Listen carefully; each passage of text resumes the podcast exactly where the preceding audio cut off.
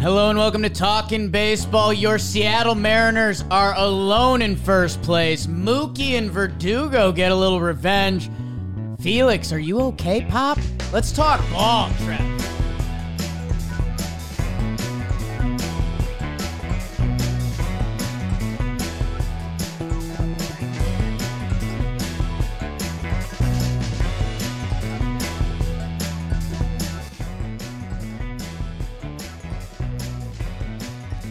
Hello and welcome to Talking Baseball, presented to you by SeatGeek, our presenting sponsor. Code Talking.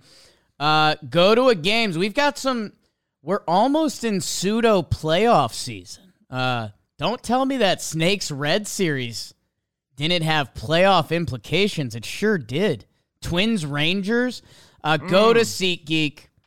It's so easy to use it. Jake can use it. Use it. Green dots. Green means good. Huh. Red means bad. Huh. 70,000 events, concerts, sports, everything you want. They are the number one ticketing app. And with Code Talking, you'll get $20 off your first purchase at SeatGeek. Promo code Talking. Click the link in the description. Download the app. Trevor Plouffe. How are you, my man? How's the how's the freakend? Uh, I'm doing great. I'm excited to talk some ball. I feel like I got some some stuff to say today Okay. and a fun award. We're going talking baseball at the end. So if you're into that, stay tuned. Um, good neighborhood weekend. We had some backyard stuff. Nameless Jeff, shout out. Happy birthday yesterday, big guy. Mm. Uh, did a little sushi dinner for him, but you know, that's not what this show was about, Jakey boy. No. It's about ball and ball players. I'm gonna give my standout to a ball player Mm. today. And yeah, it's a pitcher that I called a ball player. Wow. How about that? Yeah, so we're uh we're we're making progress. Shout out El Segundo Little League, taking it home. LA, California, just representing for the whole country. And that's what I got. Sports, How you doing, Poppy? Sports capital of the world. I'm good. I'm good. Jess Jess was away for some of this weekend, which you know that can be scary times for me. Uh, you know, went to went to a solo NYC dinner. Uh, you know, sat down at the bar. Is uh, you know, it's a nice little restaurant. There was another couple at the bar. They look over. They go, "Oh, Jomboy Media." Had a nice chat with them. Uh, you know, we talked ball. We talked Yanks. We talked a little Formula Uh uh, which I'm not very well versed in, but they were. So, uh, but yeah, had and then Saturday did nothing, which I needed that after my past couple weekends I've been away. I actually watched a lot of ball. Um, watched a lot of ball. Hopped around the league this weekend because it's getting real, Trev.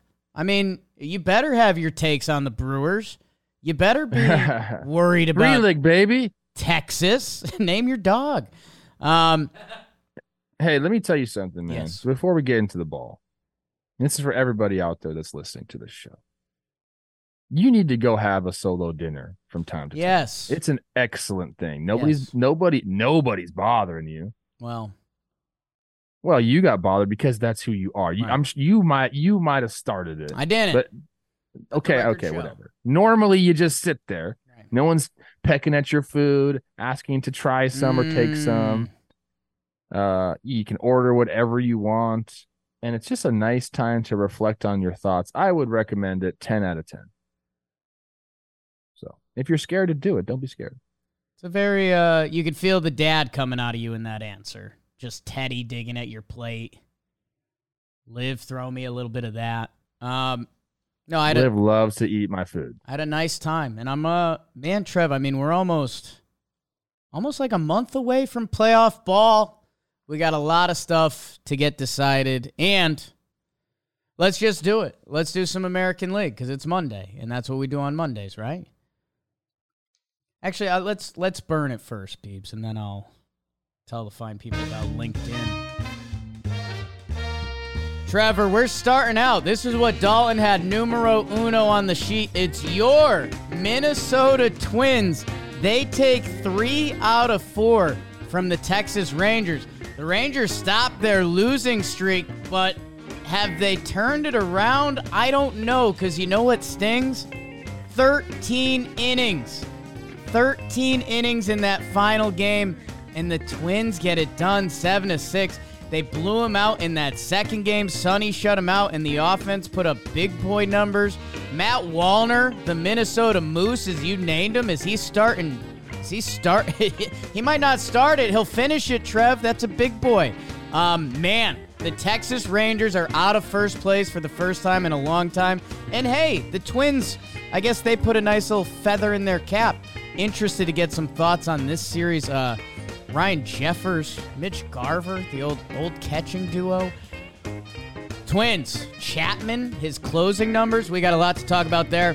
White Sox, A's, maybe not as much to talk about. The A's take the first two out of four games in this series. Shea Langeliers, Dan Canobio's guy. Your guy, Zack Gelof. He puts up a couple nice days at the office. Ryan Noda's back. He's putting together a really nice season. Pencil him in for next year. But these White Sox have always been resilient. Uh, and they come back, they win the next two games. Uh, Yoan Moncada, four for four on that final day. Mike Clevinger, seven innings, one hit. Uh, I don't know. This is these are two bad teams, as they say in the biz. The Yankees played the Rays, uh, and the Rays take two out of three. The game the Rays lose, Gerrit Cole, who's your favorite for AL Cy Young, puts up a 7.2, 11 Ks. The Rays, Tyler Glasnow holds them to one hit. Uh, Brandon Lowe, four RBI in the final game. There's a little bit of beanball stuff here, and the Rays get the final F because they are the bigger men and they are the bigger team. They take two out of three down in Tampa. Yanks won't see them again until April of next year. Whoa, one of those, wow, their season's really actually over. Go Tampa, go. Guardians. This one's a sneaky one. Guardians take two out of three from the Jays. Jays are currently out of the wild card. They win that middle game. Ryu flinging up 66 mile per hour curveballs. Again on Pitch Ninja. Davis Schneider, man, this kid continues to hit. Where is he from? Uh, but know who hit for Cleveland? How about throwback corner outfielders? Ramon Laureano and Cole Calhoun actually got some run at first base in the final game for Swole Calhoun. And the Guardians get it done. That final game goes 11. Syndergaard starts and gets DFA'd. Yikes. Matt Chapman leaves with injury. Blue Jays, danger time. Danger time in Toronto. Astros take two out of three from the Tigers. I'll say this, though the game the Tigers won. Parker Meadows. How's your walk-off homer, first homer, first RBI? It's a pretty good way to do it. And Matt Manning, 6.1, zero earnings in that one. So, hey, maybe the Tiger hype train is getting going for next year. But the Houston hype train goes for the rest of this year. They put up 9 and 17. Bregman, Altuve, Yordan, Abreu, Pena, Tucker, Dubon, Chas, your guy. Everyone, everyone pads their stats. They take two out of three. And then your Seattle Mariners. They sweep the Kansas City Royals, uh, including a 15 to 2 blowout where Teoscar has a pair of homers. Raleigh, Ford, Rojas, they all go out. Logan Gilbert shuts him down. JP Crawford is back. Woo! They've got the good sauce in Seattle right now. Julio's going nuts, and Luis Castillo. If anyone catches Cole, it might be that guy. They sweep Kansas City. They are in first place, and that is what happened in your American League. Oh. Nice, Poppy. Nice, Poppy. Not the, sometimes it's sometimes it's just different. Uh, the Baltimore Orioles. Let me do the standings. Please, today. Trev. Thank you. I think I should take over standing. I love it because I'm kind of gassed after all. Yeah, that. I, I, I'm always snapping. I don't get to talk for like five minutes. Oh. I, you know, I love to hear my own I- voice. Good trade. Yeah, and people are sick of you. They want to hear more of Yes. me. That's what I everyone's receive saying. nothing. You receive the standings. Yeah, boom. Yeah, do that the whole time too. Okay, perfect. In oh, the American League East, which we thought was the best division, turns out it's just stinks. Yankees are horrible. Baltimore in first place, 81 and 49. Tampa Bay Rays, two games behind them. And then Toronto and Boston, 10 and a half and 12 and a half, respectively. I won't even talk about the Yanks. It's it's a sore subject here. In the Central, my twins, 68 and 63. They lead the division by six games over the Cleveland Guardians, who are 62 and 69. Beebs, nice. Tigers 59 and 71. They're eight and a half back, but they've won some series lately, people, and there's some good young ball players on that team. White Sox, Kansas City Royals. Yikes, that's what Jake would say. Mm. In the American League West, the Mariners. Are you kidding me? I told people they yeah. were going to go. Gosh, 74 and 56. They take over first place from the Texas Rangers, who are 73 and 57, and Houston, 74 and 58. So in the standings, both one game back of Seattle. It's tight there. The Angels and Oakland, yikes, gross. In the wild card, Tampa Bay has the first spot. Uh, they're six games up on Texas and Houston, who are tied for the second and third spots. Behind them, two and a half games out, Toronto Blue Jays, Boston Red Sox, four and a half games out. It could come down. Those teams could come back into it, Jake. But right now, it's that AL West looking proper. Yeah, uh, Toronto is becoming an interesting conversation. And another great standings, Trev. Those Trevor Plouffe standings were brought to you by LinkedIn. Uh, if you're looking for new standing at your job, or maybe you're looking to bring in new people, LinkedIn is where you have to go. Uh, 100% certain you have access to the best qualified candidates. LinkedIn, LinkedIn jobs, they've always been numero uno. Um, and you guys are more than welcome to add me on LinkedIn. That's not part of this read, but I, you know, I'd say twice a month, uh, I grow my network that way.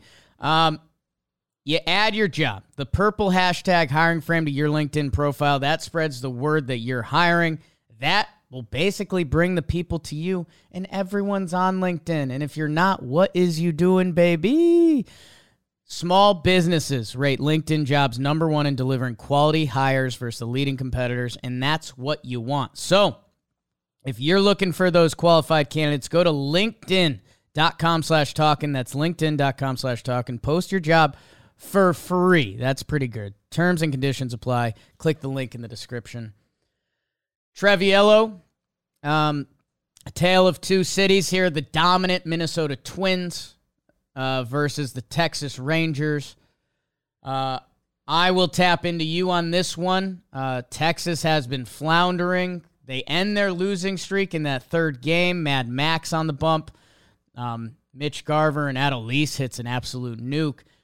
Otherwise, it's all twins. And man, oh man, I just, that Texas locker room, the Texas dugout, the Texas flight out, like, knowing that you've lost first place, knowing that it's still you're not out of this tailspin, man. I I can't imagine the emotions going through that clubhouse right now. It's definitely not a good feeling because they've been in first place like almost the entire year. Um, and they surprised people, not really surprised, they surprised me a little bit. Uh, but have kept it going because they've just been good on all sides of the ball, essentially. And you know, I think they're just running into a little bit of a rut, you know, and at the same time that Seattle is going nuclear. Nuts. So, you know, this happens, you know, this is this is 162. This is why we love baseball. Sometimes it's daunting, sometimes we get sick of it. There's too much baseball, but it's like this is why we do 162 because through that we're going to have these ups and downs.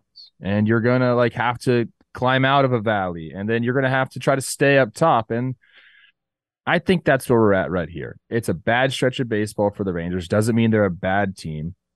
Again, Mariners are hot. Mix those two together and you get this, but not a great series for them. Um, the Twins are they needed this series big time.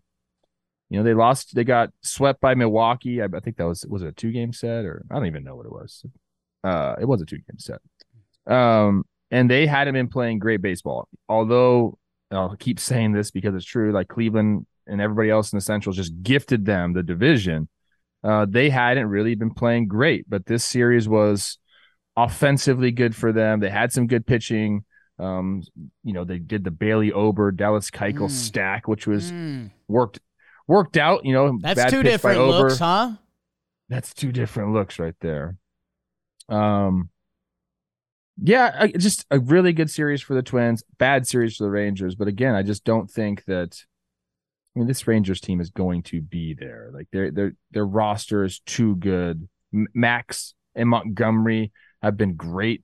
Like Max is, I mean, yeah, he stopped the winning streak. I think in his in in all his starts in Texas, he's got like a two nine. So they're uh, they'll be okay. There's a big article out on on the Athletic or or in the Athletic. Who wrote it? I'm assuming Gleeman, your guy. My guy.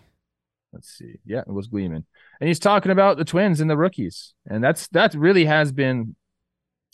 You know, we talk a lot about their starting pitching and how it was really good. You know, the first half really good. It hasn't been as great second half. Still very much serviceable, but these guys have changed everything. Eddie Julien, Matt Wallner, Royce Lewis, uh, Royce has the big grand slam to answer Jonah Heim. Um, but these guys are just they're essentially carrying the offense. You know, what offense they the twins put out there, these guys are right in the thick of it. So, you know, it's it's going to be an interesting month. I think the Twins are going to get into the playoffs and they're going to win the division. I think they're going to end up winning the division by 10 games. Mm. And I want to see what they do with this six man rotation they're trying to do. And yeah.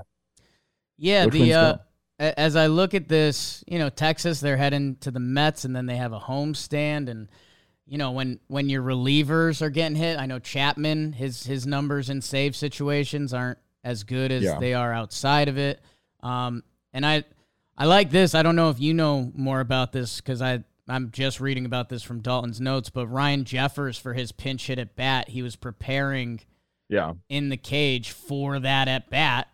Uh, and then he hits the two run homer, which that changes game one of this series. That changes the whole tone of the series, right? He's a he's a stud. Love him. And yeah, most teams have this machine. It's a it's a pitching machine. You can dial up. You just input the numbers, what right. you want. Spin rate, velocity, uh, spin efficiency. I don't know. If, I don't know what everything they do, but you can mimic pitches. You can put in Will Smith slider and be like, okay, that's what he was doing. Yeah, yeah. I I was out there earlier in the year. They were doing Corbin Burnes cutter, and I was like, why would the fuck would you ever want to see that thing more than you have to? Uh, but then Kyle Farmer used the machine and hit a home run off on that day, so it it, it does work. Um, and Jeffers has been uh, pinch hitting. There's a stat I don't know I don't think it's on our sheet, but I saw it when I was watching the game. He's a great pinch hitter. I like that. Not a ton of at bats, 20 something at bats, but he's, I think he's like nine for 20 or something like that. Okay. Stud. Um, yeah. That was, I mean, he had the bat flip and got the boys going. That, yeah, you're right. It, cha- it did change the momentum of the series. Um, Royce Lewis yeah. is back too, huh? Twins gonna get they're, it going a little bit. Twins gonna get you excited. I'm I'm not excited right now, just because, like I said, they're gonna win this division by ten games, and just I'm curious to see how they start setting up for the playoffs. Yeah, like I want to see what they're gonna do with all these pitchers. I want to see, you know, how they try to stack the rotation to get ready for the postseason. I want to see what relievers they go to in the high leverage situations. Maybe you're testing this guy out, that guy out. Uh, Rocco brought in uh, Duran in the eighth inning in, in the game this series because he's like that was the top of their lineup, right? And then Griffin Jax behind him. So it's yeah, I'm, I, I think it's going to be a month of like, all right, we're fine tuning, fine tuning, fine tuning. Uh, next on the sheet is A's White Sox. I I hit it on the way through. I don't. Yeah. Zack Gelof, you want to say his name? Gelof, like sell off. He's a stud. He's a stud. Uh, we'll see both next year. Yankees Rays. Uh, Trev, I, I mentioned, you know, they win the Cole game. He's dominant. DJ LeMahieu has two homers in that game. Otherwise, offense is shut down in the second game. Uh, only DJ LeMahieu has hits in that game. Uh, two hits. That's it for the Yankees. Uh, and then the final day, uh, we get a little back and forth. Yankees go down to nothing. Rays come back. Our Yanks come back, and then the Rays come back again. And yeah, there's some beanball. We have the dugouts clear twice, and Brandon Lowe hits the nail on the head after the game, where he's like, "Man, yes. we we're we're still playing for something. You know, we're we're still trying to track down the Orioles in the division. We're in the wild card, uh, and this team is not in it. That uh, and but I think the number was the Yankees have hit 12 Rays batters this year, and the Rays have hit two. Four So- yesterday. So yeah, I'd be pissed off too. And I think there's even an exchange at home plate. It's Boone and Cash, and I think Boone's like, Yeah. kind of like, what was yeah. that about? I think it's Boone saying like, if I was you guys, I'd be kind of mad too. Like Didn't they like shake hands and like it's the the like See- not real lip read that I did in real time was uh, I think he just keeps saying I understand, I understand. One, I mean, it's true. One team. It's it's why when people were wondering why we weren't tougher on Boone in our interviews, it's like the fight's over. You've won the war. Like it, you know, we're not gonna. No need to really beat the dead horse. Yankees have won one. I don't like that saying. I don't like that saying. Yankees have won one series since July first. Yeah. They beat they I beat the fo- A's in June and then It's almost just the, September. just the Royals. Yeah, it's tough, guys. it's bad. I uh, I follow Split too many Yankee four people on Twitter. Right. Yeah, I, I've seen all the stats. Um, Yankees are just yeah, they're they're out of it. They're done. It's over. You guys waved the white flag. Uh, I did see LeMahieu's been getting hot, so that's good for you guys. Uh, a little little late on that, but you want to see it because he's still there for quite some time, a couple more years, right? Yeah, I mean, you know, we're gonna have a lot of time to talk off-season Yankees, but DJ has looked like the good DJ LeMahieu from a couple years ago. That Yankee fans, a couple as of a few weeks ago, didn't know if they could pencil him in for anything next year, and it looks like he'll at least be in a utility role and serviceable. So. I don't know. As as we all try to come up with our 2024 Yankees game plan, like DJ will be a part of it, and that's that's the kind of wins Yankee fans are looking for right now. Mm. On the flip side, the Rays are eight and one over their past nine series. They had that bad run where they went five and fifteen. Um, now they're back doing it, looking like the Rays. They're also tinkering, getting ready for the playoffs, finding out what works, what doesn't work. Um, no updates on the whole Wander thing. I haven't Uh, seen haven't- anything. Seen anything? Haven't heard anything. The Rays don't. In typical Rays fashion, obviously they give a shit, but they're marching on. They're going and playing ball. And hey, I know I know Rosie's going to be talking with you on baseball today a little bit, and our our O's aren't till Kelsey Wingert's rocks in the IL. But man, two game lead. Like you know, we're doing a lot right now of like Texas Rangers. Whoa, how crazy is this? How dominant? Orioles are in a similar boat. I mean, there was Rays. You know, the Rays were the story very early on, but they are within striking distance, and we'll I'm interested to see what kind of impact missing Felix is going to do to that team because, uh, you know, that team is also really good through eight innings. That's how they get the ball to Felix. But um, I don't know that that is one of their dominant things they have that's now gone. Yeah. So uh, Rays Rays are kind of in hunt mode and they are right there. And to not be in a wild card, that's huge. Yeah. Phew. Um, 18 of their last 26 after going 5 and 15. So they're going. They're going. And I love I love that Bilal said that. And dude, Randy That's a, that's that just shuts everybody up. Like, hey, I, we're actually still playing for something. They're just trying to fire up themselves. And Trev, if you ever if you wake up low T one morning, which I know that's never happened to you, but uh, Randy Arozarena gets hit with a pitch. He's pissed. Um, you know, everyone clears, his dugout comes out. It's the it's always been baseball's best way to get redemption. Steals second, steals third. Not even close. And it's like, well, okay. You you guys stink. You just gave up a free triple. Um Go Tampa, go. now, on the other side of all of this, Trevor, and uh, Foolish Bailey on Wake and Jake kind of brought this to my attention, and we are hitting a not a tipping point, but a whoa. The Toronto Blue Jays are Mhm. currently two and a half out of the playoffs, not the division. They're two and a half out of the playoffs. And if you like yourself some Toronto Blue Jay baseball and like, oh, they're going to make the dance, right? well, then you don't believe in either the Texas Rangers or the Houston Astros, the two teams ahead of them. They dropped two out of three from the Guardians, and we're kind of hitting the point in the season where you can't do that. Um, I don't know, Trev. What what's going on? Your guy Matty Chapman leaves the last game with an injury. Um, Bo Bichette also left the game the last game. Davis Schneider's putting the team on his back when they need it. Um, I don't know. They they win the middle game, but they lose, and it's you know, the guy. Some of the guys Cleveland's putting out there, Cole Calhoun, Ramon Laureano. I there's a lot of baseball fans that probably don't know those two dudes are on that team. Who's that? Laureano and Cole Calhoun. Oh, for the Guardians. Yeah. Yeah. The Guardians are playing some brand of baseball. Um, gosh, that'd be something if they gave the Twins a run for the Central. They won't, though. Very confident in that. Um, I ask this question almost every single. To me, uh, Toronto and the Padres are like the same thing. I just don't. I don't understand. The mm. Padres are on a way different level. I'm almost ready to declare the Padres dead. I think. I, I think everyone they are probably has. I might be late to the party on that. Uh, I'm not giving up on Toronto. I love the roster too much. I mean, you lose the last game in 11, so you could have you could have won this series. Then we're talking a, a whole different thing here. I, I I I understand what you're saying about the standings, Jakey boy. When you're talking about they're looking up at two really really good teams, I just can't imagine the playoffs without them. To be honest with you. I, I I haven't I haven't even thought of the playoffs without them, but I guess that dang foolish Bailey brings up a good point. I mean, w- one of those three teams, or the Mariners, is not going to make the playoffs. Toronto, Houston, Texas, Seattle.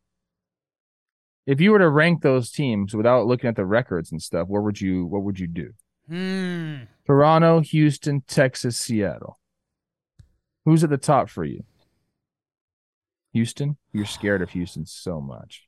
No, it I mean, this is such mental gymnastics. I and yeah, I'm letting recency get in there, but I'm I would put Seattle as my one. I uh me, BBD, and Joe's, we did a a playoff team wins draft, which I think we did on Talking Baseball last year. Yeah, that was that was a uh, you, Jerry, and Moylan oh, episode. Wow. I think. Wow.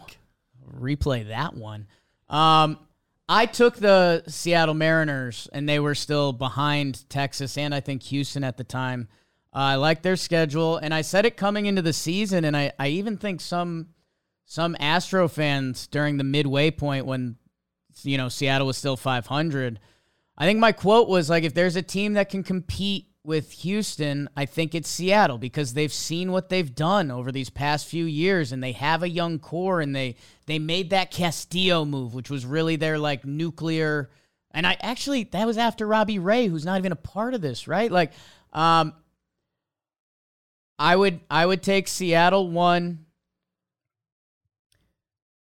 I would take Toronto last, and I have no clue what to do with Houston and Texas. Um, because I, I obviously respect what Houston's been on. I think Texas has been the better team this year. But, like, how far are the wheels off? I don't know, man. You know what Toronto's record is against the AL East? Mm. I just did math. I know it's pretty bad. 12 and 25. There's your explanation right there. Yeah. This is a good baseball team, but they didn't take care of business against their own division. They got whooped. 12 and 25. That's nuts. Yeah. Man. I mean, I'm looking at their schedule and the results and everything. They had one bad month in May. They went 11 and 17. Other than that, they've been above 500, 17 and 10 in April, 16 and 11 in June, 14 and 10 in July. They're 500 right now in August. But against the A at least you're 12 and 25. That is that's tough. I, I and why? I don't know. Uh, all of their stats have them top top 10 offensively, top 10 starting, top 10 relieving. Uh, I guess their offense, I let let me take a step back a little bit. They're 17th in runs, man. I mean, this is supposed to be Toronto. This is supposed to be a top of the lineup that you don't get through. The year they've gotten from Whit Merrifield. I mean, what Davis Schneider has been doing recently. Um, I don't know. I, I think if they. Well, how about this? We said this with Seattle to give us a little bit of credit, and more so you than me. But if Seattle had to go, Julio had to start being special, and he has. Yeah. Obviously, a lot of other guys around him are. Vlad Ito. How much? We haven't talked about him a ton this year. He had an absolute nuke in this series off Syndergaard. Who got Vla- designated? If Vladdy gives me an MVP September, I can start talking myself about some Jays, but I need to see that. His numbers aren't even that bad No, though, Jay. very good, but like he's also supposed to be cream of the crop. it, it is interesting. Look, looking at his overall season, he's got 20 and 76 right now. Like this guy's supposed to be a run producer. That's so so I look at the counting numbers, people. So shoot me. Shoot him. Okay. 20 and 76 has a big September, like you're saying. Set. I I want to get to 30. You can get to 30 and 100 with a good September. I want to I want to stop you a little bit because we're we're predicting or wanting a big September. Trev, 784 OPS from Vlad. He, he's not supposed to be there. He's a career 846. I know. He's 24 years old. That's Vladdy's got to go. Slugs down a little bit. OBP is down a little bit. I wonder if the BABIP is is saying something, and we are going to see a massive September. I I mean, I I want someone to hang around because I don't want the AL wild card to end. And Blue Jay, it's two and a half. Next by Friday, a couple things bounce your way.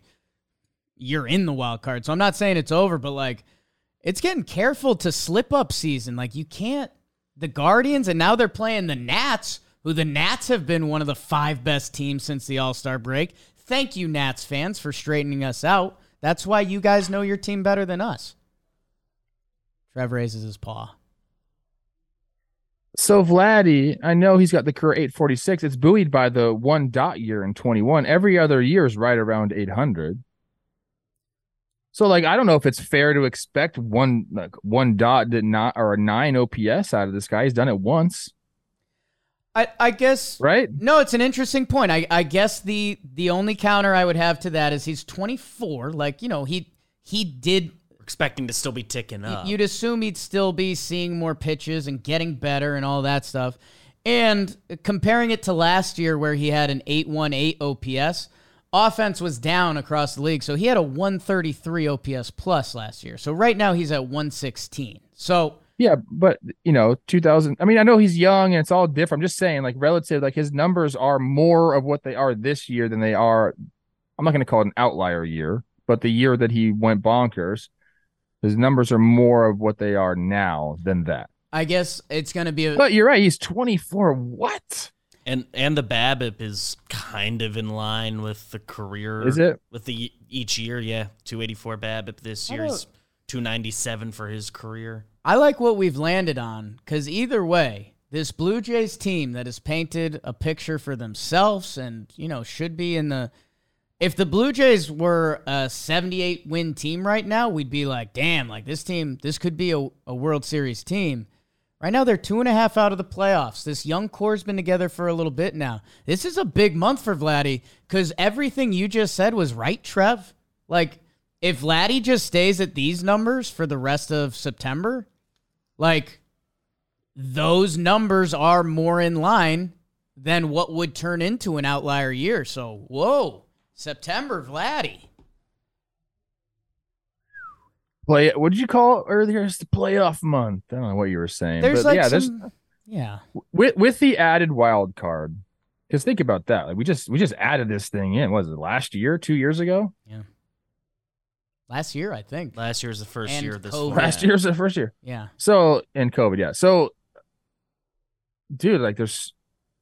Do you like that? There's so many teams still in these races. Like, do you like? Do you think it's good for baseball? I I that, that's the talk about you know adding a team. I've said this before. I'm I'm a fan. Like if you compared the two wild cards right now, well, my snakes are fucking hot. I kind of do like it. I I don't like it for the playoffs. Like I do, I have that baseball traditionalist in me. Like, give me kind of the four best teams, division winners, one wild card, roll it out, give me longer playoff series. That makes more sense for a 162 season. For the regular season, so we're adding more entertainment to the regular season, and we've told people on the show before the owners just want more playoff games because that's revenue. Like, it kind of works. Uh, you know, I I think we're getting further away from a best true champion, but I do think the Toronto Blue Jays are a good baseball team, and right now they're not at the dance. And I was going to Yeah. counter and say in the NL, like the NL's a little sloppier, but not if the Snakes, you know, the Snakes are 69 and 62 right now. They're the last wild card team. Like whether it's them or the Reds or San Francisco, they are going to have to earn their way in. So I'm enjoying this season. I'm glad we currently don't have the one team we're looking at like, oh, Yeah, that's what I, that's the thing is you just don't want a 500 team or a sub 500 team to get in, which happened in 2020. Who was it? The was the Astros. Yeah. Astros. I mean, li- it was have been literally half the league, right? It was like the eight and eight. Marlins. Yeah. Ultimately, Yeah. still, you know, second year of this format. It takes a few years for us to probably really get conclusions on like, do we like this? Or some years we're gonna get a bad team. This year it seems like we're not, so that's good. Baseball Reference is trying to be the bad guy. Mm, They put the skull and crossbones on the Oakland Athletics. yeah. I saw That's tough. saw that on ESPN. Not the skull and crossbones, but They are eliminated from the playoffs. Tough. I guess they can start just tanking now. Just a real shot. You get the skull and crossbones. You're dead. Tough. They they'd like they won't. that. Hey, baseball reference. You won't put it next to the Padres. Ooh, yikes! Their elimination, uh, like Royals have a, a magic number of four. Hmm. Colorado has a magic number of two. The Padres have a magic number of thirteen. That's going to happen like in any day, like this week. Could happen quick, man. Uh, let's finish off the ale. Uh, we have the two the two other good AL West teams. Uh, Houston takes two out of three from Detroit. I mentioned the, the Detroit walk off, pretty cool uh, for Parker Meadows. That's a good that's a good Southern baseball name, huh? That is Actually, yeah, he might be a sure. Cali boy. I think I looked that up. Oh, let's look it up, Sounds like a kid that would be on your dude. There's a lot team. of tough names out there these days. Oh, it's you should. Jimmy was losing his mind reading the- Atlanta totally makes sense. Ah, okay, yeah. Um, Yeah.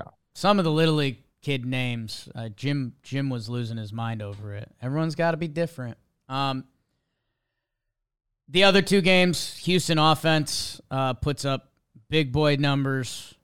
Um, yeah, a little bit, little bit good team, bad team. I know. I think your award is coming from this. Yeah, we can go quickly through it. Yeah, there's a pretty special moment that happened during this game. We'll talk about it later, or during the series, excuse me. We'll talk about it later. But yeah, I would say good team, bad team. And then Royals Mariners. I mean, for me, it comes down to, uh, you know, Mariners win those those first two games. J.P. Crawford is back, uh, and yeah, just a reminder: Seattle was forty seven and forty eight on July twentieth, and have gone on a twenty five and eight run since then. Um, Kansas City again. If you want to go look at the standings and where they're at, I mean, yikes. Uh, and then they hold on to win that last game, and it's just like they they're entering rare air with how hot they are right now. Um, and I mean, I think their schedule still like like they have Oakland next. Yeah. So, whoa. We we talked about the schedule, and we knew that there was they were going to have a chance to go on some sort of run like this. But then you pair that with Teoscar getting hot. I mean, you got the starting pitchers; they've been doing it. Gilbert's won his I think six straight decision. Luis Castillo's been freaking disgusting. Uh, this team is just, they're just a they're a very good baseball team. And I saw some reports that Kelenic is going to start a rehab assignment. Mm. I would Like love nothing more than for that guy to come back and be a part of, you know, the end of September into the playoffs. Cause that shit was sad, bro. Yeah. his when he was talking about it and just how dumb he felt and how he let down his teammates. That's that was raw, real emotion, and I hopefully he you know is, can work his way back and and contribute again because that's what it's all about, man. He was doing so well too. There's a there's a Mariner I'm talking about in a little bit, so I, I think we I think we can keep it What are moving. you talking about? I think we're, oh, you'll see. He's at, he is he's one of Oh, my favorites. I know you're talking about. He's one of my like favorites. Yeah, Julio hit a bomb. Every, everything is. It's hot in Seattle right now. And I think I think in Mariners fans, I know you'll let me know. hmm Uh, I think we celebrated it the other day. I think Cal Raleigh was the second fastest Mariner to 50 home runs or something like that, and it was like Griffey and Oh, yeah. Cal, and we are like, "Oh, that's sick, that's sick." I think Julio just took first, so Cal just fell to three, uh, which is just that's just good fun. Um, This is the stat here for the Mariners. It's the latest the Mariners have had sole possession of first in a season since 2003. That's not real. Crazy, man. Whew. Like they had that good 2001 tw- team, and then things have really been not great. 20 years basically to the day is August 24th, 2003. And like how much nuts. how much that city's changed in 20 years? Like, man,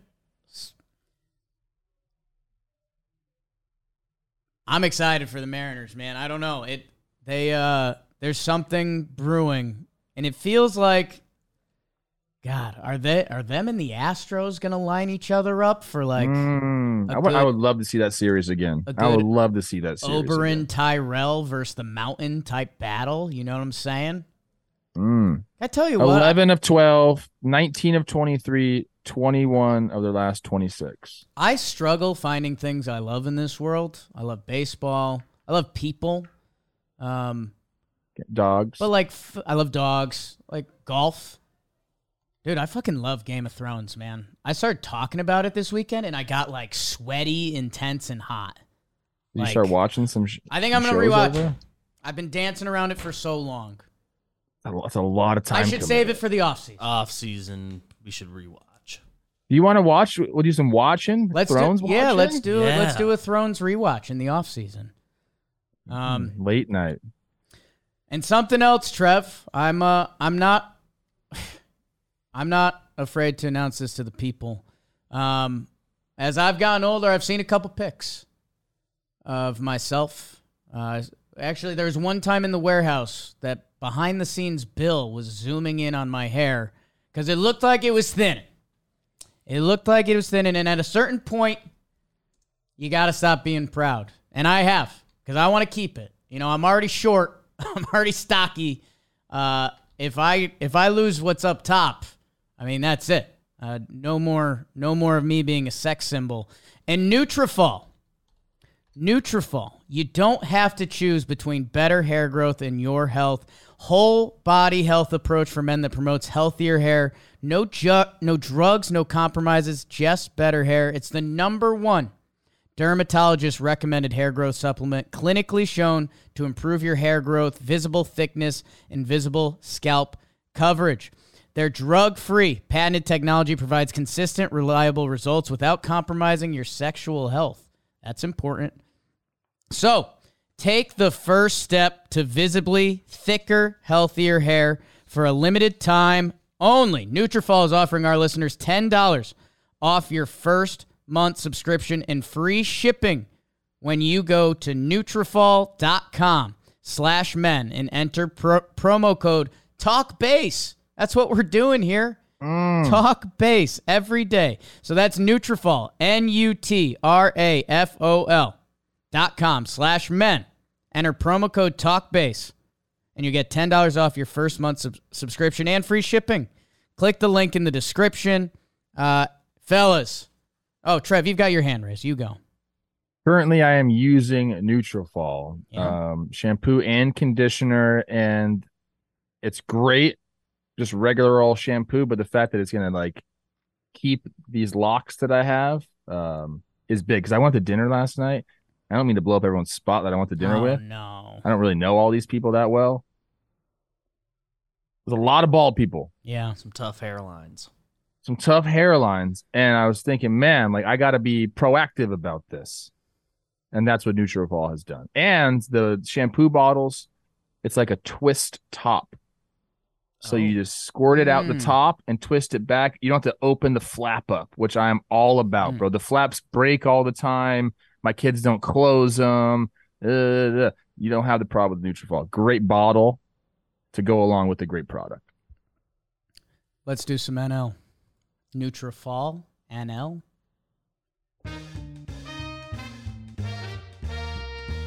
I mentioned some pseudo playoff baseball, Trev, and I mentioned it with the Diamondbacks and the Cincinnati Reds battling for that last wild card spot.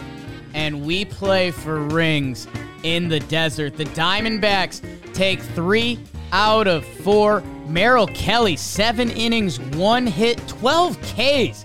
He's a dude, man, and so is Corbin Carroll, who homers in that first game. Uh, Nick Martini is back and balling out for the Reds. Uh, he has a couple big days at the office. That helps the Reds win in 11. Then so does a balk. Uh, some funny business going on there. We had a Spencer Steer had a home run robbery that was robbed by a fan. Uh, Yeah. Kind of an all-time highlight. What matters though in the standings, that last game, the Snakes get it done again. More Tommy Pham, more Corbin Carroll. Snakes rotation gives them some big innings in this one. They take three out of four. The inside the park home run where Corbin Carroll gets thrown out by Elly De La Cruz. My goodness, a lot of talent on display there. Speaking of, the Chicago Cubs. They take three out of four from the Pittsburgh Pirates. They win that first game in extras in 10. Uh, Pirates, a little pitcher's duel. Mitch Keller has put together a heck of a season. He outduels Hendricks. And then we've got the debut by Wicks that's breaking Cubs records. And then your boy Javier Assad. Watch out. Baseball savant, him and Bryce Elder not loved there, but they're loved on the field. Cubbies, man, Cody Bellinger, uh, every time you see him, five RBI game. What? Um, Cubs are rolling, man. That middle infield defense from Hoerner and Dansby, they be hitting too. God, Cubbies are a problem.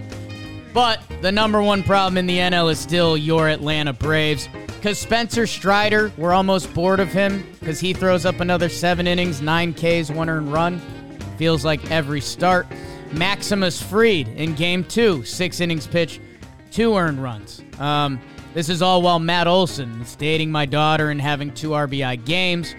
Uh, in that final game, though, Sunday Night Baseball, the Giants, man, they do play a fun brand.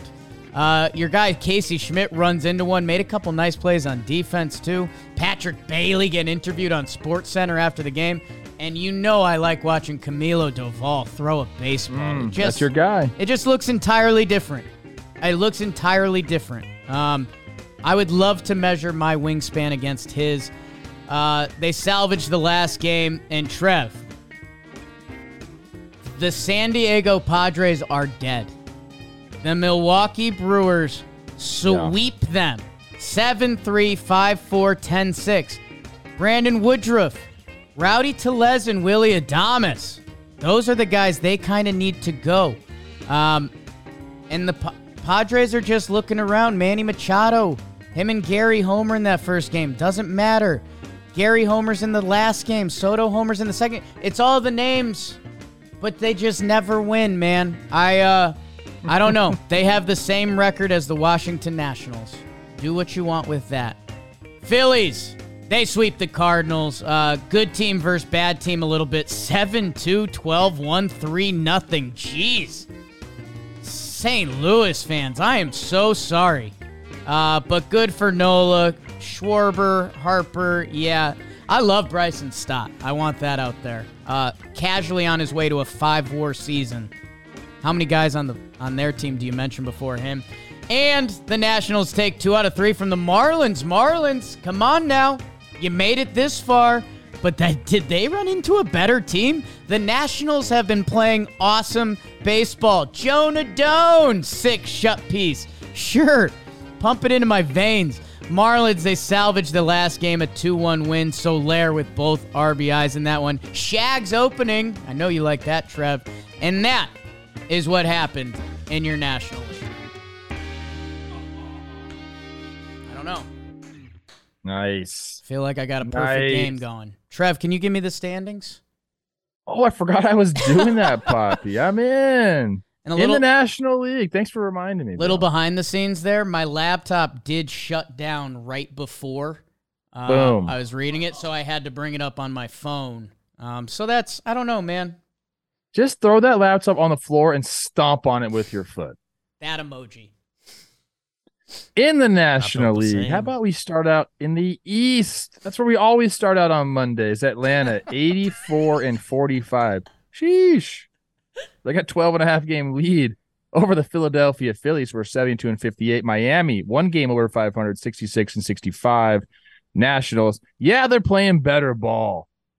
Fifth best record since the All Star break or something like that. Way to go. I like that. I do, man. Yeah. Kids are playing. 61 and 70. They're one game above the Mets, who are 60 and 71. In the Central, the Brew Crew, who just killed the Fathers. Mm. That's there's there's a lot of dark jokes to be made Ooh. there. Brewers killed the Fathers. Okay. 73 and 57. They got a four game lead over the Chicago Cubs, who are 69, nice, and 61. 68 and 64 are the Reds. 58 and 73, 56 and 75 Pirates and the Cardinals. They are going to be eliminated soon. In the West, the Dodgers running things 80 and 49. They're Mm. 12 games up on Jake Snakes, who are 69 and 62, 67, 63 for the Giants. And then the aforementioned fathers who are dead, 61 and 70. And Kelsey Wingert's Rockies, 49 and 81. They have two more games to be eliminated. That's going to be fun when they have the skull and crossbones. I just love that so much. In the wild card, Philly got that one seed wild Mm. card. They're three and a half games up on the Cubs, who have a half game lead on the Diamondbacks, who have the last wild card spot. Chasing them is the Giants. Uh, they're sitting one and a half back. The Reds are one and a half back, and I'll include Miami there too. Even though they're one game over 500, they're only three games back of the final wild card spot. And that's the standings in the National League. Thank you, Trevor. And we uh first game on the docket. I mentioned Snakes Reds a few times now. Um Snakes are eight and two in their last ten. Uh, they're on a little bit of a heater since Poppy Gordo visited. Whoops. Um, and yeah, kind of like what we were dancing around before. The Snakes still have a minus three run differential. You'd you'd really love if that final team has a big September and runs away with it. And let's be honest, with how many teams are in the mix, you're probably going to have to to get the last wild card spot. So, um, and the Phillies, the Cubs, and the Snakes all seven and three or better in their last ten. So those final teams getting in, like the Brewers, who are on an eight game winner. Thank God they are. Otherwise, the Cubs would be making ground on them, but they're not. Um, so, anyways, that was a little standing stance. Mm. Uh, Reds, Snakes, Trev. Uh, like I mentioned, Diamondbacks, we've talked about their starting pitching a lot. They get really good efforts uh, all four games, or good enough efforts, I should say. Uh, and then there's sneaky, just a lot of talent all over the field, man. Um, and that I, I mentioned that relay play. I, I could watch that on replay. Yeah. Corbin Carroll out to center. As We watched fast that at dinner last night. as fast of a runner as we have in baseball, and as strong of an infield arm as we've ever seen in baseball. Uh, and he gets him at the plate. That was sick. An incredible play. You're talking about just skill sets. Yeah. I mean, yeah. Yeah. It's top versus top right there. And actually, the D backs, they could have swept this whole dang series, a four gamer. Yeah. Sewald gave it up in that third game. Um, how are his o- Beebs check his overall numbers for us since he went to Arizona? I gotta I feel like they're not. Feel like they're using him a lot, great. huh? We're talking I feel about like him he a gets lot. into every game. Uh, It's a four six six ERA in eleven games, nine point two innings, seven saves. All right. He's getting the saves. I've seen a few blown. Jump I think he's game probably a, a couple blown. Seven saves. Okay. Okay. Um, our guy. What what game was it that I think it was the second game where Benson hit the grand slam to make it look close. It wasn't close until that. Was that the game? Uh, let me double check. I think While you're double checking, Sewald has only given up Yeah. runs in two of these games as a D back, and uh, looks like no inherited runners have been part of the equation. yeah, since Sewald's going there, game log so- looks a lot prettier than It's it's just been Interesting. I guess you been just multiple noticed the runs bad both ones. Times.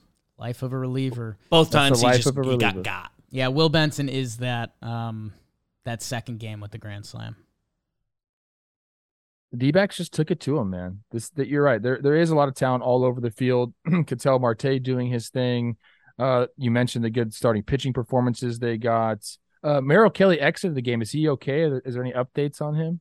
Um, we can we can look that up. Seven innings pitched, zero earned runs, twelve freaking Ks, bro. Uh, but yeah, then he had to come out injured, so hopefully he's all right. But yeah, they they looked they looked good. I'm not gonna say that you went out and saved their season. I'm not gonna say that. Uh, but they've been playing really good ball since them, and for the Reds, I mean, lucky to salvage one game, really. Reds nine and fifteen in August. Nine and fifteen in August.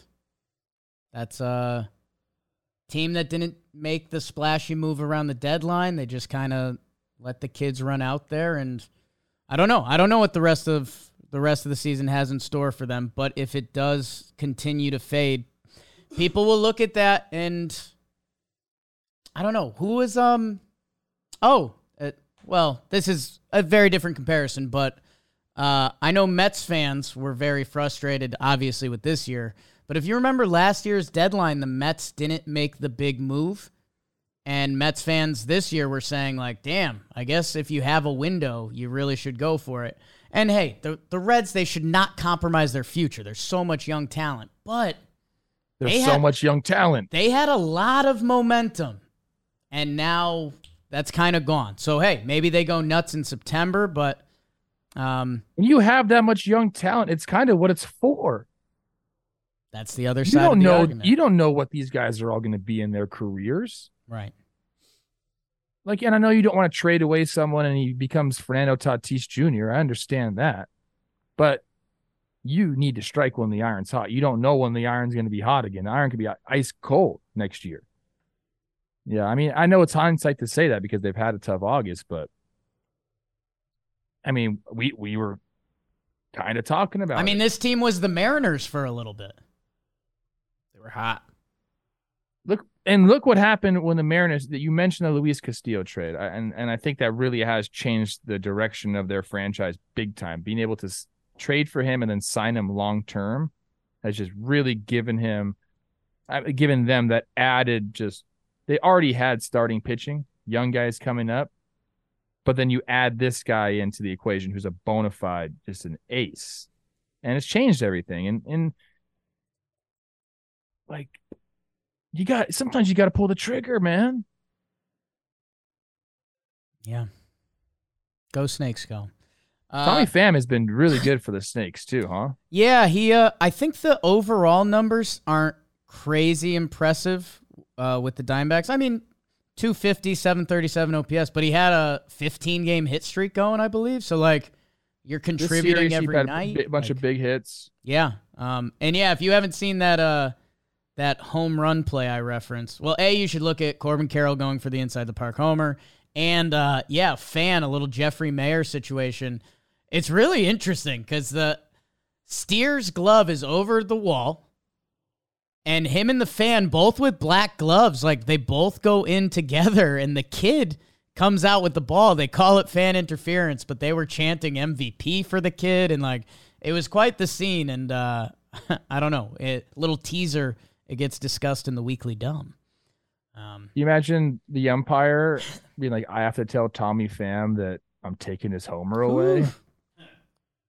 Can you do it? I don't want to do that. Not me. Not me. Uh, Trev, a little little bit of a different tale. I think good team, bad team, but Cubs, they win another three out of four. It's crazy that they're not gaining on Milwaukee because they've been really good. Uh, and a lot of their formula ends up coming through here. I mean, we get Justin Steele with another good start, and that's obvious. Ian Happ in his hometown city, pop. Are you kidding me? Um, and then I guess uh, I guess the thing that wasn't a part of their formula, Cody Bellinger five RBI game, Seiya Suzuki three RBI game. Uh, they call up a kid, Jordan Wicks, who has, uh, you know, by some metrics, one of the better debuts by a Cub starter ever. Five innings pitched, nine Ks. Great series for them, and it was a lot of the usual suspects. You mentioned Wicks coming up and doing his thing, uh, so that's nice for them. I'm going to talk about another guy in the rotation um, in standout, uh, but when you watch, you know, I was watching back some of these games. It's Belly's just doing it, man and and Candelario, him going over there has been so big. Belly is getting the barrel of the bat on on pitches he shouldn't be getting the barrel on. Uh, he had a, I think it was a double on a pitch that was almost in the right-hander's batter's box on the floor, and he got to it. He got the barrel to it. It's been very impressive. Seiya Suzuki's going off right now. You remember he got like some playing time stolen from him. Right. Uh, wasn't happy about it. He's doing really well now. Uh, Nico Hoerner, go check out the year he's had. I think he's got 30 swipes already. Big time war year for him. Those guys are benefiting so much from the rule changes, dude. Yeah. I don't know the I don't know the I mean I we could look up the equation for mm. for war. For, I'm on baseball reference for B war. Stolen bases are huge because I know Nico Hoerner can play some defense for sure, but the swipes are what's causing him right now. What does he got? I, I had it up. He's second on the team, I believe, uh, to Belly. Yeah, in war. He is Belly's 4 2. Nico Hoerner's got a 4 1. Four war seasons, people. They don't just grow on trees. No. Um, and Dansby doing it. Can I give you, everybody? The Cubs are I like the Cubs. Trev, sometimes we're a little old school, right? There's this there's this stat that we dig up sometimes. It's called runs. Yeah. Where do you think the Cubs rank in ba- Ooh, all of baseball? Overall? All of baseball. It's a lot now of good offenses got, out you, there. You tickle my feather a little bit there. Does that make any sense? But I just said no. Seven. The Chicago Cubs are fifth in runs scored. Oh. And you look at that lineup, man. They just they did just have two 10 run games back to back. Sure. Good. Um man, they are an interesting team. They are an interesting Did you say team. that Mike uh well now I misses Mark Leiter Jr. is your favorite relief pitcher in the game? I liked that he complimented Javier. Don't Saad. say it. Oh, Trev, you know it'd be nice. I want I want to paint one more picture for you, and it's not even really a part of this series, but you know it's probably pretty cool. What's up? You know, hidden free agency at 28 years old, coming off of like a five war season, having an MVP in the bag, having 22 career war, being really good defensively at multiple positions. Um, Chicks still talk about this guy in LA, and I don't get it. I don't think he's that hot. I think Cody's a pretty good looking cat. He's tall. Tall. Might that'd be that'd be rich, rich. Yeah, he's all right. He's a good looking kid. Shoot. He's um Trev, he's he's about to get a bag. Yeah. What do you think that is? Because you just mentioned all the things. He's 28 years old. Um coming off a great year, had a few down years that now he can he really could just look back and tell people, "Hey, I was hurt." I mean, if he finishes off this season like he's been, he gets more of a bag than Nimmo, right? Think so, right? What was Nimmo's bag? One something? He got six one sixty two. I think he and Rodon got the same contract. How many years? Cody's Cody's got an MVP in the bag and is putting up another nine OPS season. I mean, Nimmo got eight one sixty two. They stretched, eight one sixty, they stretched it a little year. bit, and he and he's thirty in year one of it. Cody's younger. He's getting two hundred, isn't he? Cody's gonna yeah. have Cody's gonna have a pretty nice basement. He's, he's in a. Do you think he's in a, a favorable market to him as well? free agent. Do you think he gets eight two hundred? 25 a year. It's on the board. If he finishes with these same stats, yeah. Eight year. That's a long time. I Long wonder if he time. goes like six years, positions. 150, something like that. I mean, if I had told you that when he was the 22 year old MVP, I don't think you would have been shocked. 23 year old MVP, you know? said sounds light.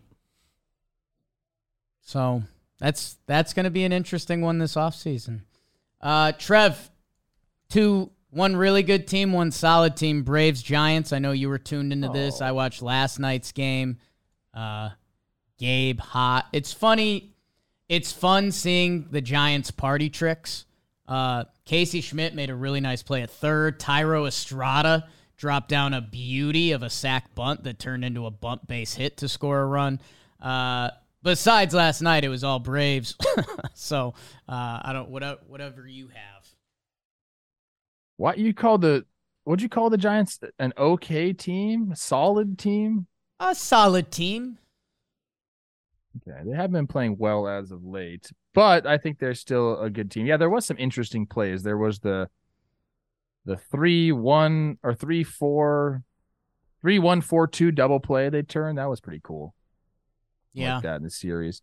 Uh, you're right. Strider with a great start. Uh, Logan Webb kind of gets touched up a little bit. I think this is the he faced the Braves back to back. The teams have just played each other in Atlanta. Uh, I always love watching how guys go when they were facing the same team in back to back starts. So didn't work out for uh, Webb at this point or at this start. Uh, five and a third with the five Ernie's. Uh, Michael Harris doing his thing. And that dang guy. Whenever you say Matt Olson date my daughter, you know who I think of? What's that? Ashland. What's Okay. Ashland doing? She's killing it. She uh Braves Ashland. she she still runs one of the most electric accounts on on Twitter. Monday motivations, my favorite thing she does. Yep. She Eat just your put- veggies, drink your water, be nice to people, y'all. She just posted a new one. Um, I gotta get to it. I forgot it is Monday. it's Monday. It's Monday. Best show of the week. Uh, Michael Harris, big game. There is a there's a good clip going around the internet of uh him celebrating Ronald Acuna Jr.'s grand slam against the Dodgers in 2018 or 2019 because he was just a fan of the team, and That's he awesome. God, the Braves have it all, man. Oh. Not sure. Giants. I, I thought I didn't know the Giants were this bad. I knew they were going poorly, but s- they've won uh six of their last twenty games, so six and fourteen in that run. That's tough time to have a skid like that. But again, similar to the Rangers, I think it's just kind of baseball, and you got to figure it out. Although, although they kind of got to get it going. I just read the standings, and they're one and a half back. Okay, Yeah.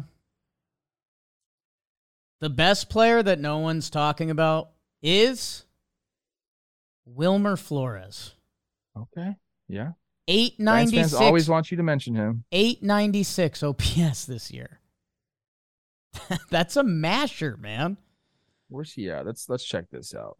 Let's talk some Wilmer Flores. Talk about him. Well, I- I'm trying to get on his page, but now my thing is uh Oh, Gotta Trev, you're, it. you're gonna hate his contract. I'm going there right now. I wanted to see I was all about this. to. stuff. I was about to ask you some career earnings. Crazy. Making six five this year. On the books for six five next year. And then there's a team option for eight point five. You know what though? This is what I'll say about that. I, I get it. People, you know, obviously you don't want to give team option years and you would like to capitalize every time that you have a career year. But what's to say without that security that he would have done this? Right. So Mental game. Strider, gross. Leading baseball in strikeouts by a ton. Uh, Trev, I think the final series that really deserves some juice in the NL. Brewers sweep the Padres. I'm oh, not a boy. I'm not afraid to say it anymore. Uh, the Padres are dead. Um, it's like we've kind of all known, but we were hoping that they had a Mariners type stretch in them because it feels like they could, but they run into the Brewers at the wrong time. Brewers W8 now. And uh, yeah, man. I uh I don't know. I don't know. The five run inning from the Brewers in the first game, I think they have a seven run inning uh in the second or third game. Yeah, in the third game that it's just I mean, the vibes in San Diego, which is horribly ironic because it's maybe the US's number one vibe city. The vibes in San Diego have to be horrendous. It's a lot of this. Huh? Yeah, a lot of What shrug. happened? What's going on? I, I, yeah, I think you're right in calling him dead. I mean, it's, I've really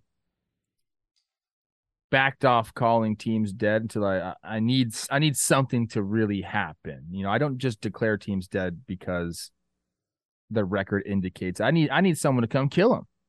Hmm. I think the Brewers kill the Padres. I do, I do, and this is what happens when the Brewers' offense gets hot when Adames is hitting and you get to uh Tellez hitting some homers and Contreras doing his thing. When when the Brewers offense gets hot, I would love to see their record when they score more than five runs. I bet it's bangers. Hmm. When this team can when this team can get a bunch of guys going offensively at the same time, like line it up, like they're a problem because you know they have the pitching and they have the defense and they can steal bases. They can do all the other things right. They're very, very solid ball club when it comes to everything else. When they get guys together, you know, performing at the same time offensively, this is what happens. This is not just the Brewers. I mean, they've been playing good ball for quite some time, and they can, or excuse me, this isn't just because it's the Padres. They can they can beat anybody, and it really they are reliant on a Willy Adames. I did the Twins Brewers series, and I'd said that. I said that this team if Adames is hot, he can carry the offense, and that's kind and that's it's crazy to think about that when they traded for him.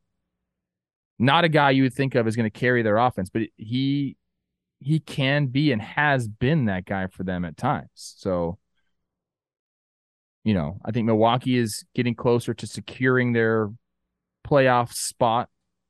Uh, and I mean, I don't think any team wants to face the Brewers in the playoffs. I, I just think that they have a recipe to beat any team at any given time. I agree. Uh, 16 and 7 in August. Um, and it's we've come a long way. They had an 18 and 9 April. Like what? That's mentally I lost that one, but yeah, and I I I probably have to give some slight apologies cuz I I wasn't saying it in a complimentary way. They had a very Brewers deadline, but they're currently getting the dividends. Um, you know, getting getting Canha involved where he is, like Chafin in the bullpen. They um Well, look, Canha and, and Santana, the last, you know, whatever, during this streak they've gone on have been really, really good. yeah.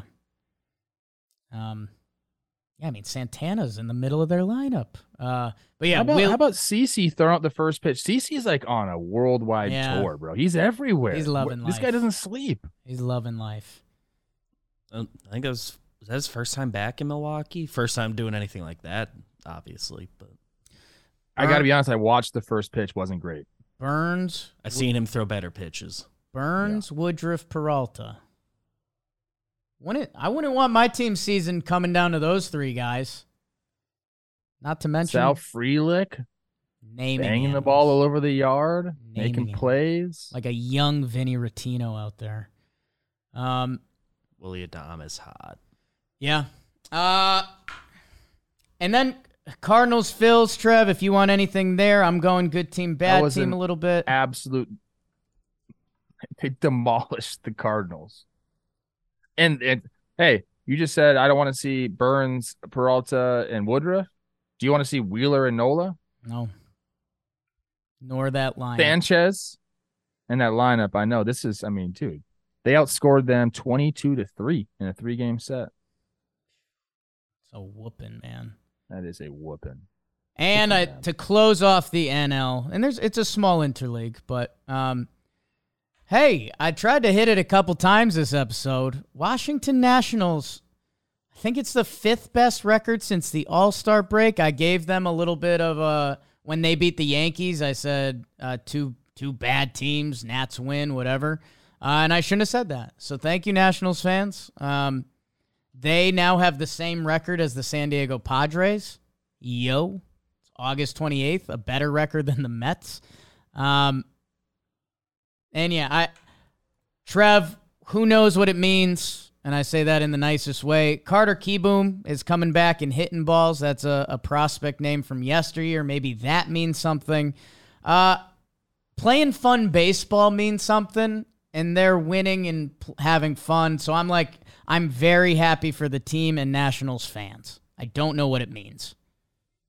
It means that this group of guys is playing together is, you know, forming a, a, a, nice nucleus or a bond in the clubhouse. You know, they're winning series. They're understanding what it takes to win at the big league level. So you go into next year and say, "Shit, you guys remember what we did to close out the year? How well we played? Let's let's just start the year off like that and see where it goes." Like you know, you got to learn to win at the big league level, and you got to learn to play together and figure all that out we how how often have we talked about a team identity this year, and or lack of a team identity? You know, I think stuff like this, being able to play good baseball, creates that identity, creates those the culture that you need because that was a steep steep decline very quickly from them. You know, 2019 yeah. they win the mm-hmm. whole dang thing. They trade everybody away. Everybody's gone. Soto's gone. Turner's gone. Harper's gone. Strasburg just retired. Yeah. Who else is there? Scherzer's Scherzer. gone. Like Rendon's gone. Like everybody's gone. So, you know, that's it's good for them. And on the flip side, Miami has been absolutely struggling uh, since yeah. the All Star break. I think they're 12 or 13 and 25 or something since the All Star break. Luis Arraez now hit 350. He's gone down big time, like a Led Zeppelin. They got Tampa. Freddie Freeman might win the, the NL batting title. And think about how crazy, how much money would you have lost if you said Arraez is not going to win uh, the batting title? I'll give you plus. If you took the field, yeah, take the yeah, field. The dude. field would have been plus money. Yeah.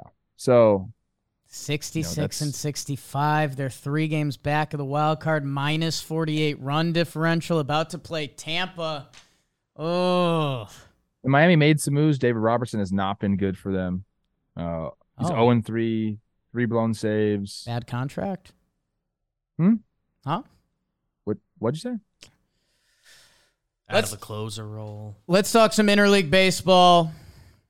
You know what? I'll save this for after. let's do the IL. Mention this off the top. Dodgers Sox. These two teams have been connected over the past couple years. Dodgers, they win game one. Freddie Freeman, you mentioned him, four hit day at the office. Max Muncy, a little thick, three RBI day. Thick.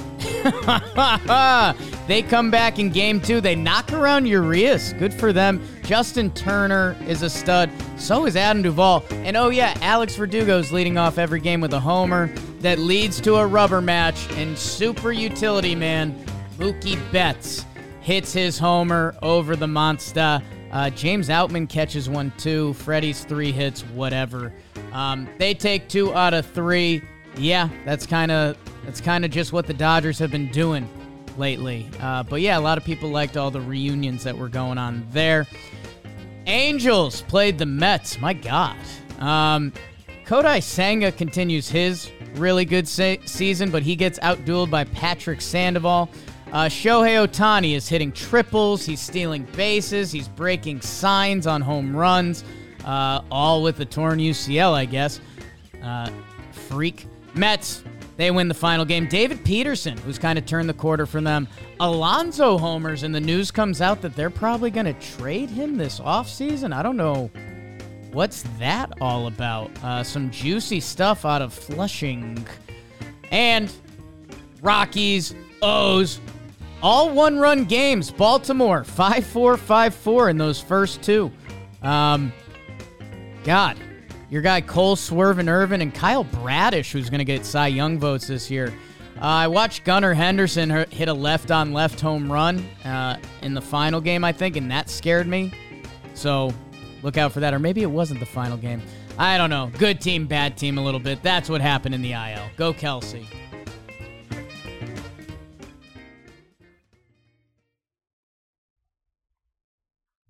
Bautista. I don't have to do any standings because it's no. the interleague. Correct. What's up? What do you got? I mean, we we got Dodgers Sox here. You know, I, I saw Sox fans almost frustrated about how much people were talking about Mookie's back, Mookie's back, Mookie's back. But I mean, that's going to happen when he comes back playing for the Dodgers. Um, and yeah, I think I think your boy Carrabis kind of summed it up. He's like, hey, with the way the Red Sox are playing right now and the way the Dodgers are playing right now, yeah,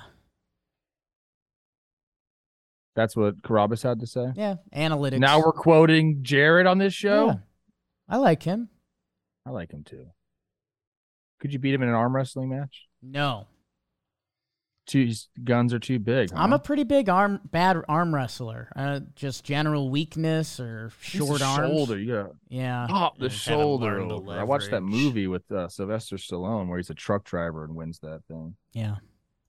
There's no spoilers. Yeah. no, I think it was cool to see Mookie go back. Why? What?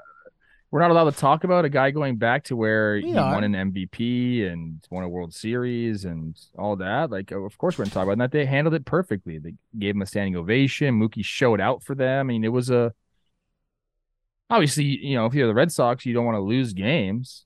Um, you know, but this is yeah, it's the Dodgers. The Dodgers are on fire right now, and they and they're working through some things too with their rotation, man. This is the first time in a long time they really had to worry about that. But right now, I mean, who's who's their who's their five? Like who's their starting five right now? Urias has been getting banged up this year. I still believe in him because of a track record. And I think maybe when the lights come on in the playoffs, he's a different guy. But you got him, you got Kershaw, you got uh, Bobby Miller, and you got Lance Lynn. and our guy Gavin Stone, six innings, four Stone run. coming up, Pepiot's coming up. We got, you know, like Ferguson's made some spot like some opens and stuff like that. Like it's they're searching for that. I know you don't need it in the playoffs necessarily, but you still got to get through the season. Uh, you don't want to wait. You don't want to crush the bullpen too much. Uh, so I guess I'm not worried about them, but I think Dodgers fans are a little bit. It's it's, it's not a strong, strong rotation right now. And we like, I mean, that's what we always talk about on this show. One of the things we base how we feel about teams is the strength of your starting pitching. Now, that being said, the Dodgers are the, one of the best teams in baseball, and they don't give a shit. Yeah, I mean, let's caveat this a little bit. They're 21 and 4 in August, so Insane. I'm I know. I'm just I'm pointing Yeah. something out, and then they're saying, Shut up, Coach Trev. It Shut doesn't matter. Max Muncy, big thick, not little thick. yeah. gonna get the job done. Freddie Freeman and Mookie Betts are. I'm going to talk about on baseball today. Have they have they gotten over Acuna for NL MVP? Probably. Yeah. Would you have? Uh, there was a on MLB Network. They were talking when Ronald Acuna Jr., Matt Olson, or Freddie Fr- Freeman, Mookie Betts. Who would you rather have? What what is it? They their question was is a very Chris Rose question. Uh, like one at bat or one like game to save your life, and you have to pick one of the duos to like do it. Mookie Betts, Freddie Freeman, or Matt Olson, Ronald Acuna Jr. I think it's a no-brainer too. They said the same thing. Mookie Freddie Betts, Freddie Freeman, they're gonna get the job done. Freddie and Mookie, man. Freddie's the best hitter in baseball. Maybe He's got Moo- 50 doubles. maybe Mookie's the best right hand. I don't know, man. Uh, Freddie's the best hitter in baseball, and Mookie might be the MVP right now. So I'll take them.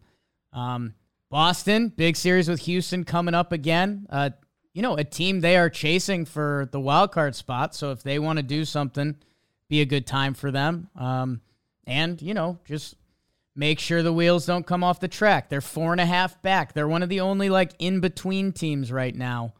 Um, but yeah, man. I mean, Verdugo with the leadoff homers, Justin Turner. This was like it's like a reunion weekend.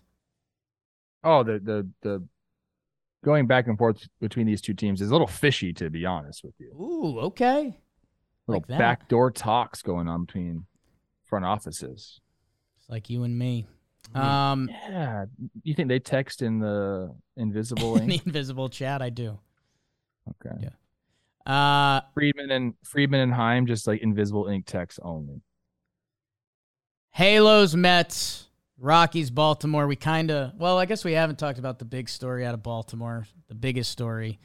Um, little bit good team beats bad team at the end there, and a little bit of bad teams in the middle. So I'll I'll let you go wherever you want.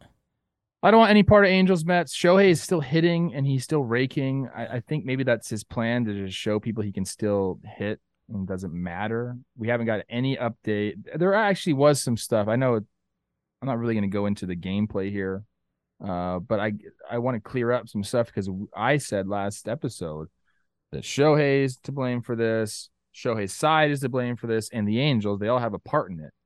But uh, Perry Minasian, I always mess that guy's name up.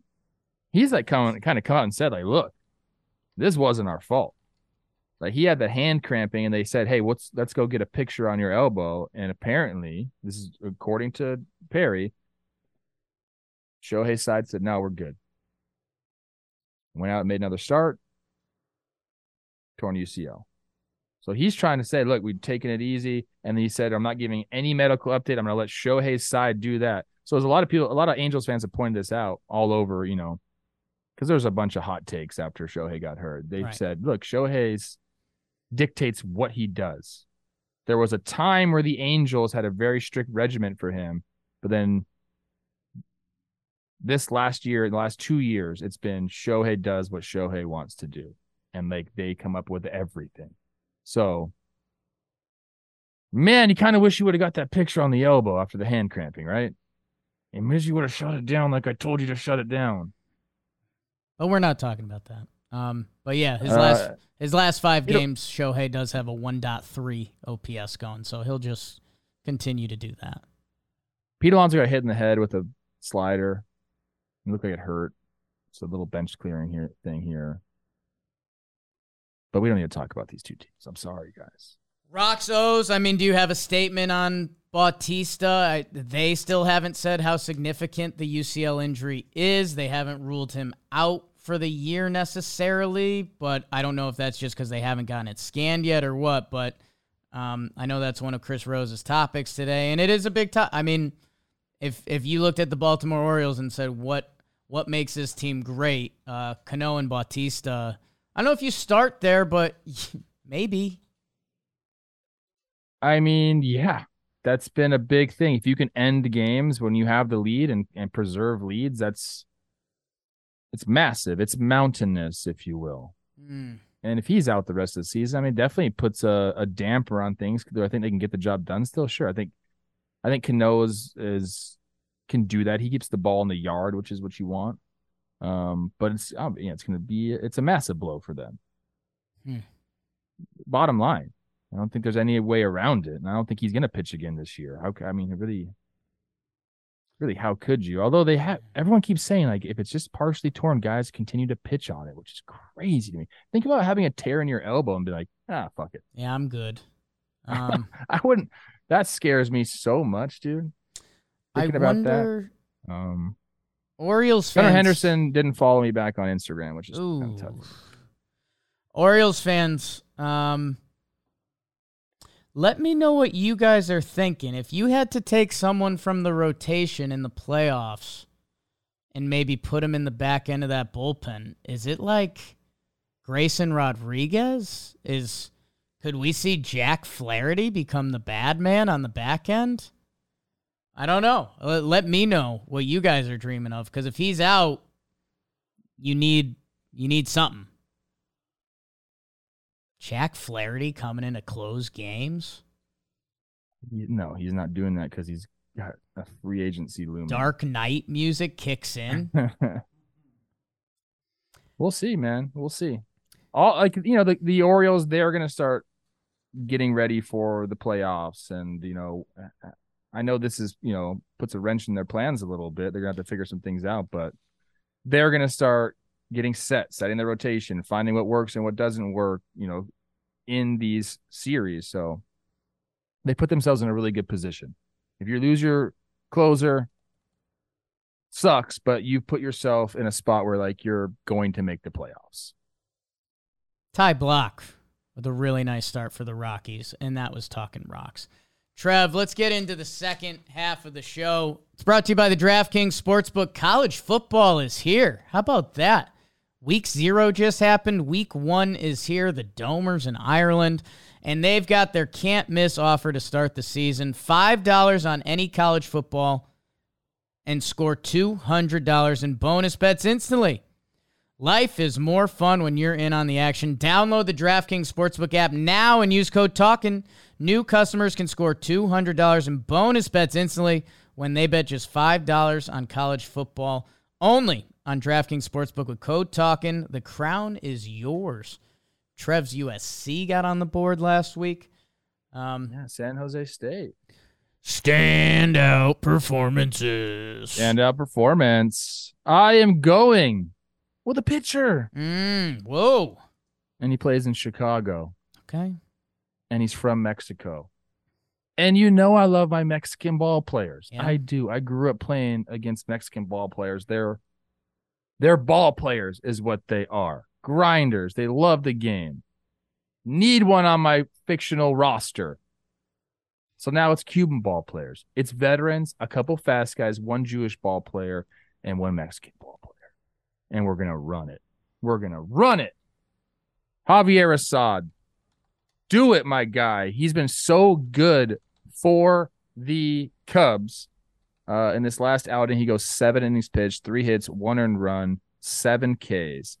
And this is a guy who was the long man in the Cubs bullpen uh, for the majority of the year. You know, going three, going four, going two and a third, like just picking up the slack, which is a very, very important role on a team. And it's a very tough role to do. Sometimes it can be in um, high leverage. Sometimes it's in zero leverage whatsoever. And you got to be able to pitch in both of those situations and talk to relievers. They're going to tell you those are completely different types of pitching. Javier's been able to do it all. He got put into the uh, the rotation. He now started six games. So he had 18 games before that out of the pen. Now he started six. He's got a 296 on the year. Now you mentioned earlier, baseball savant does not like um, you know, his trackman numbers, his extension or his chase rate or his uh spin efficiency. It's not great. A lot of blue bubbles on the baseball savant page. But if I told you a guy could have four plus pitches in run value, you'd like that. Mm. He's got uh, a run value of four with his sinker, nine with his cutter, four with his four seamer, and one with his slide ball. Like those five, excuse me, six pitches over five percent. Got four with twenty percent. He's a guy that just moves the ball all over the place. I watched a few of his starts after choosing him for this um, standout. Everything moves and it moves the whole way. And sometimes that's not good. Like when you just see the pitch, you know, out of his hand moving. Like his curveball's big and slow. It doesn't throw very hard, but it just continues to move. It just it looks it looks like it's hard to square up, man. And he's living on the peripherals, exactly what a guy with his stuff has to do. He's pitching. Jake, this guy's a pitcher, dude. Mm. And the numbers are spectacular. And if you're the Cubs and you have this this season that's that they maybe can be magical, man. Like you're exceeding a lot of expectations. To have a season like that, you have to have guys like this step up. Yeah, and there was Wicks a, come up, do his thing. Assad has stepped into the rotation and fortified after Stroman's went down. Hey, man, you guys, you got to love a story like this. So shout out Javier Assad. And yeah, the uh, I know the Cubs fans are having a lot of fun. Mark Leiter on August 5th said he's like I I think he's one of the best pitchers in baseball. And I think everyone was kind of like, okay, you know, teammates uh, you know, hype hyping his guy and Javier Assad's been awesome. Uh, so hey, good for him, good for Mark Leiter Jr. Uh, what's You know, I know his one red bubble. what's his one red bubble? He's 80th percentile in average exit velo. I mean, you're just not squaring it up, guys. And don't uh, you and Mark Leiter Jr. have a connection? my my last professional homer was off him in spring training. He was with the Blue Jays. The Phillies told me to swing more in plus positive counts. It was a two one count specifically. They told me to Hmm. swing in more. I got to two one against Mark Leiter and said I'm fucking swinging no matter what. Hit a homer. Look at that. So go Phillies analytical team. Thank you. Should have told me that before. Trev, great standout. Uh, I'm going with one of my favorite players. I, I think the word threat uh, is always with this player, but it kind of wasn't as of a couple weeks ago. Um, Teoscar Hernandez uh, on Saturday he had a two homer, six RBI game. A lot of a lot of Mariners did. They put up a, a big boy number that day. But I want to talk about the importance of Teoscar Hernandez, who they traded for before the season uh, to be a threat in that lineup because that's all he's been in his career, uh, around an 800 OPS guy. This is his contract year. That's why they got him. As of August 14th, that's two weeks ago. Two weeks ago, Teoscar Hernandez, 242, 290, a 698 OPS. That's not Teoscar Hernandez. It's not. Over those past two weeks, 12 games. By the way, the Mariners are 11 and 1 in these games. Teoscar Hernandez, 434, 456 on base, a 1.286 OPS. He has gotten his numbers up to 262 batting average, a 307 on base, and a 759 OPS. He's a career 808 OPS, 119 OPS plus. He's up to 110 OPS plus. It looks like he's getting going. Um, and he was a part, if the Mariners were going to be the threat and the Mariners that I think everyone is seeing now, he's a big part of that. And I think he has been. Uh, and I'm just happy for a guy in a contract year that if he if he trickled into the finish line, you know, we've talked about it ad nauseum that you only get kind of that one big shot to break the bank. I like him. This guy gives me righty Eddie Rosario vibes. Um, Oh, I think he's a little bit more consistent. a little Eddie more of a slug, a little more of a slug than Eddie, but yeah, You know I love Eddie Rosario. I know. Shout out Eddie Rosario. What do you call him? Cat scratch fever. you need you need two of these guys on your team that just want to hit. Like, sure, the on base is going to be a little lower, but he's out here to mash the ball. I, I have to imagine the Mariners going on the streak they've gone on has coincided with him getting hot. Am I right? Because I mentioned that when before they got hot, I said, look, eh, they got a guy Teoscar Hernandez that if he starts to go and Julio continues like he was getting hot at, at this time, if Teoscar can can step in and be that home run threat, hitting those three run homers, you know, driving in runs and hitting extra base hits, like that's exactly what this Mariners team needs. And he showed up, man. Yeah, I like He, uh, Teoscar a lot. man, coming into this year, Teoscar, his last three years have been. I there's not a lot of guys that can go toe to toe with him, and I'm I'm glad he's right in the ship because he's he's a guy in free agency that could get a number. I'm double check that he's a free agency, but that's why they got him, right? Yeah, Believe he they got him as an expiring guy. Yeah, his his savant like kind of what you'd think. Strikes out a little too much, doesn't walk quite enough, and but everything else is a pretty deep red. who cares? Doing everything else right, we live with that. We didn't talk about Jonah Doan Uh, stand up performance. We didn't talk about Sonny Gray. no, How There's a about lot of guy options. Davis Schneider. You mentioned him a little bit, three for three with a double, a homer, three ribbies. Alex Bregman doing this thing. Rowdy know. Tellez doing his thing. A lot of good ball being played here. But it's time to move on. Hit it, Beebs. Woo. Dirt nasty's on fuego. That means I'm on fire, baby. Like Waco. in the series. How about a Yankee? It's been a long time since a Yankee not named Aaron Judge has been in, in Fuego. I event- I'll venture out to say that I don't think one has been here. DJ LeMahieu, who goes six for 12 in the series, three homers, all solo shots. Ouch. It was a seventh multi homer game on Friday. His first since May 5th, 2021. You mentioned this guy, Espresso Martini. Had one last night. Mm. Nick Martini for Cincinnati, five for 11, a double, two homers. He only finished two games. Uh, what? I don't know, something weird in Dalton's sheet, but It was his first homer since 2019. Yeah. So you love to see him get back on the board. Uh, another blast from the past year, Ramon Laureano. This is a great Infuego. Yeah. Five for 11, two doubles, two homers, six ribbies.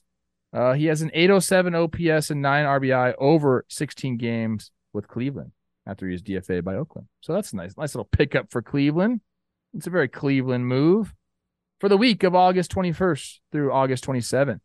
Speaking of blast from the past, we were talking a lot about this guy in the first half. Elias Diaz, nine for 18, Yeah. two doubles, a homer, seven ribbies for a 1.2 over that week. How about Josh Rojas coming to Seattle doing things? 10 for 24, two double, or excuse me, a double, two homers, six RBI, two walks, eight runs scored. Uh, his third, he had his third homer since being acquired by Seattle on July 31st. He did not hit a homer in 59 games with Arizona earlier in the season. Something in the water up there in Seattle. How about Peter Fairbanks? Three games over the week, two saves, three innings pitched, two hits, no earned runs, seven Ks in those three innings. He's nasty. And then this is the one you want to be on for the two weeks, August 14th through August 27th. We just talked about both of these guys. How is that Oops. possible? What Oops. should have read the sheet. Teoscar Hernandez, 23 for 54 over the last two, uh, two weeks. That's a 426 average. Six doubles, five homers, 16 ribbies. I swear we didn't look at the sheet when we picked our standout performers. We should have. Because the next guy is Chicago White, uh, Chicago Cubs starting pitcher, Javier Assad. 18 and a third innings pitched in three games, 12 hits, five earned runs. That's a 2.45 ERA with a 0.98 whips. Whip, he's allowed two earned runs or less in every appearance in August. He's dropped his ERA from 3.35 to 2.96 in that span.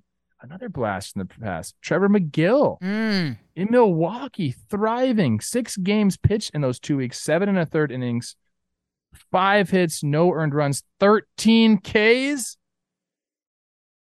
He hasn't allowed an earned run in August, dropped his ERA from 509 to 36 on the season. That's going to get it done. And that, my friends, is who's in Fuego. common brew crew bullpen success. Um, great job, Trev. Uh, placed on the IL. Oh, Michael Conforto for the Giants. Didn't know about that. Don't love that. Uh, my friend Jake Cronenworth for San Diego, as they maybe he's the final tombstone. Felix Bautista, we talked about.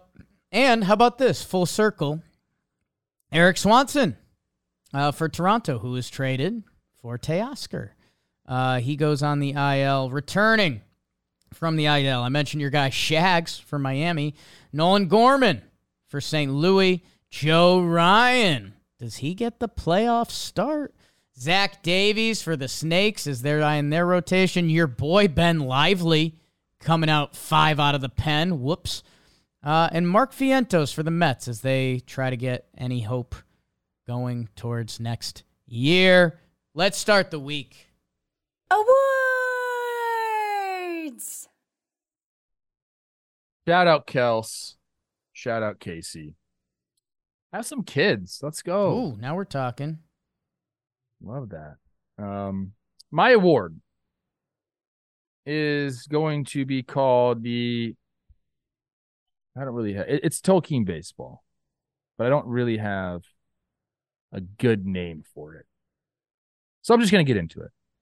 Uh, Bilbo Baggins. You know, he Mm. has his 111th birthday party. He's setting it up. He doesn't really want to do it, but he's got. He's got to. He owes it to the Shire to do this. Uh, he wants to have basically a farewell, although he, nobody else at the party knows that except for him. Um, so he invites everyone. The whole town's there, and uh, one of the guests that comes in who doesn't live in the Shire obviously is Gandalf. Right. So Gandalf has his wagon, comes in, and they have this big party.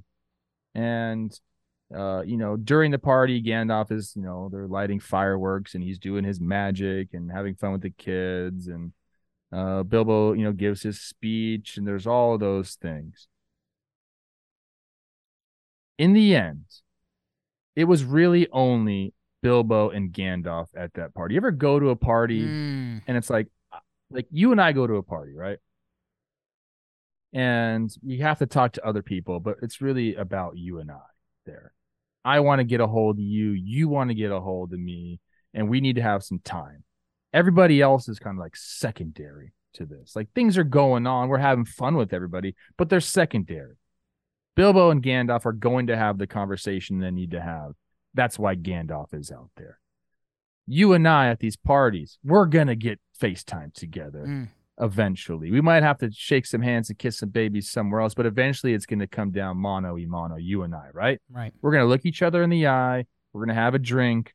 We're going to maybe wrestle a little bit. It's going to come down. Mo- this is the mono e mono talking baseball award, okay? Eventually it gets to the two that it needs to get to. Justin Verlander Mm. went back to Detroit. Who does he have to face? Well, it's Miguel Cabrera, a guy he was teammates with from 2008 to 2017 with the Tigers. I didn't even think that was right. I had to check. That's a long time playing Long together. time. So was there a baseball game played? And there was there other people involved? Sure. But what this game was all about was Gandalf, who would be Verlander in this situation, and Bilbo, who's riding off into the sunset like Miguel Cabrera is. They got their FaceTime together. They got mano y mano. They gave the hat tip. And I think a lot of people talked about this and I feel like they were giving it its due justice because you really have to think about who we're talking about here. We're talking about, I don't know, is is Justin Verlander the best right-hander of our generation? Is Miguel Cabrera one of the best right-handed hitters of our generation? Yeah. Like we're talking about surefire Hall of Fame dudes who were teammates who went through a lot in Detroit together locking horns. Two stags going at it. They're a little older. They're a little older, but they're sure as shit. Two alphas out there going mono e mono. And I want to read this little excerpt from an MLB.com article, uh, just highlighting their achievements that they accomplished together. It was a matchup of a kind that's not often seen. Teammates with the Tigers from 2008 to 2017. Verlander brought his 253 wins, three Cy Young awards, his pitching triple crown, and MVP award to the mound against Cabrera's 509. He got to 510 homers, 3,150 hits, two MVPs, an offensive triple crown, and a 307 career batting average. The pair has com- has a combined age of 80 years and 319 days and a combined B war of 147.5. Together, they played 39 seasons and made 21 All Star games. This is a matchup for the ages. Now, in his career, Cabrera's 0 for 5 against Verlander, so Verlander has Mm. that on him. But these are just it was a moment that needs to be appreciated. I had to give this my award. I did get to see these guys play up close and personal. It was tough. I saw them in their primes. It was incredible what these two mean to the game of baseball. So I wanted to give the award and I I talked about this. Was it on the show or before the show? I said, "What do you think the combined career earnings of these two are?" I had Beavers look it up. You and I are going to guess it now. Then we'll move on to your award. I mean, so we're There's a, there's a number that they're due to to in total get, and there's a number that is earned through the end of this year. Oh, we want we want due. I have- because I Verlander those still has another What- forty, right? what these guys I think will more than that. end up More than that. Getting. Um, combined? I'll go first. you go. I think we're looking at a combined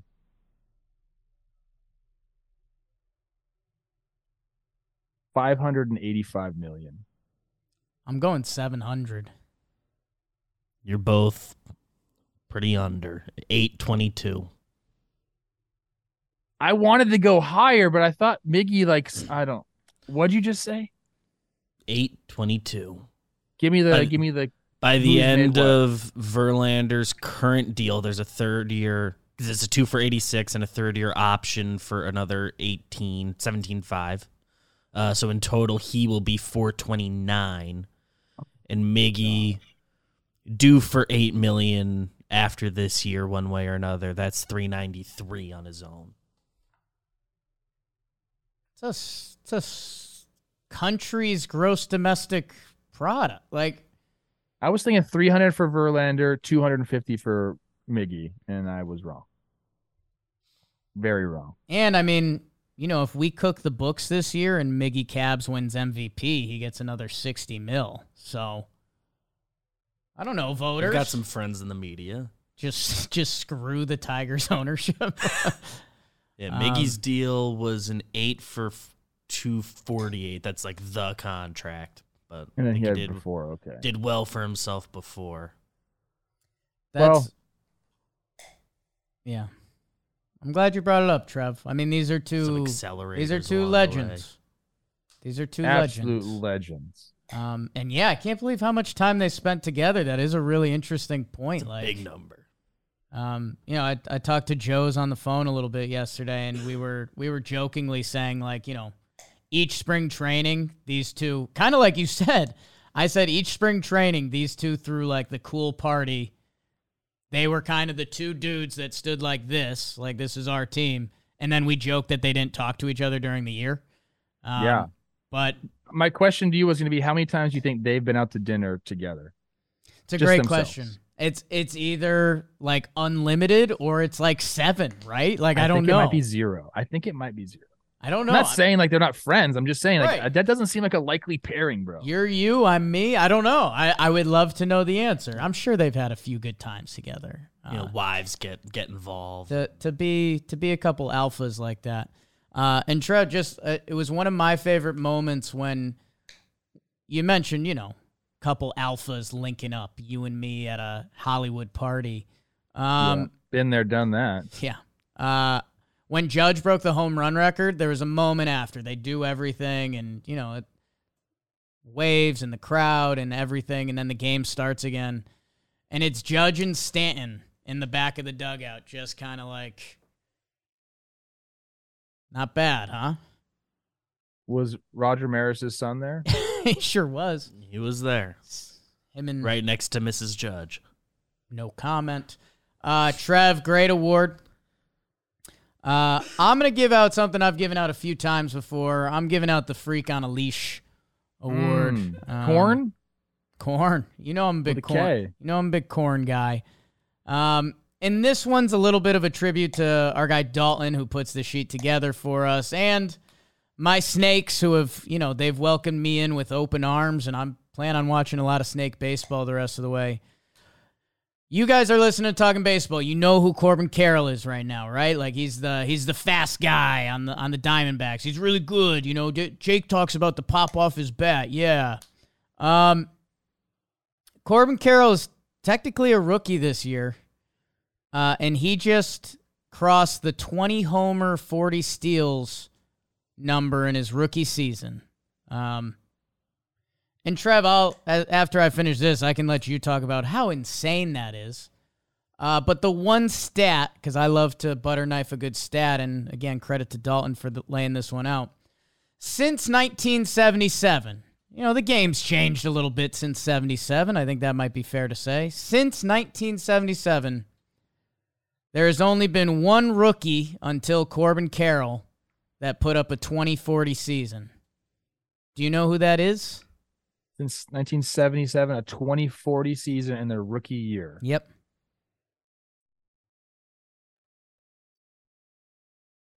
Ichiro.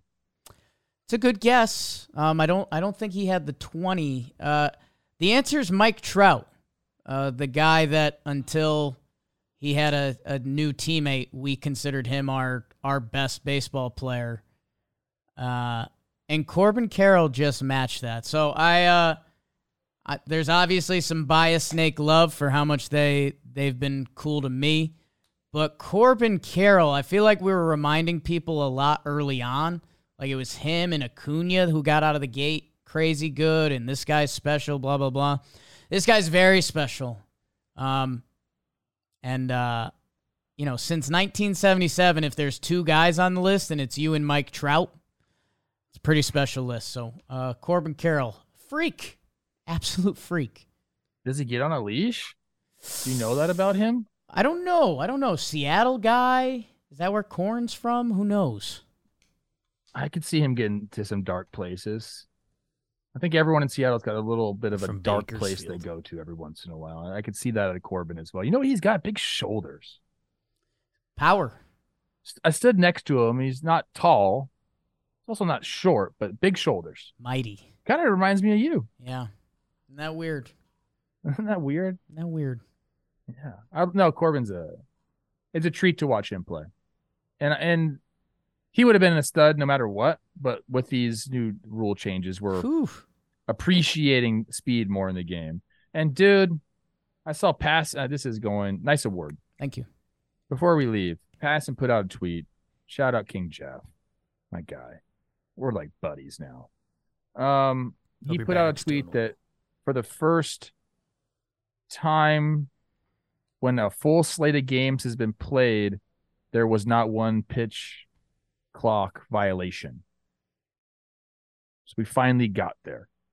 And he mentioned attendance up. He mentioned the games being shorter, and he just mentioned he mentioned how this shit has been a success, and we got to give Rob Manfred his fucking praise, man. Mm.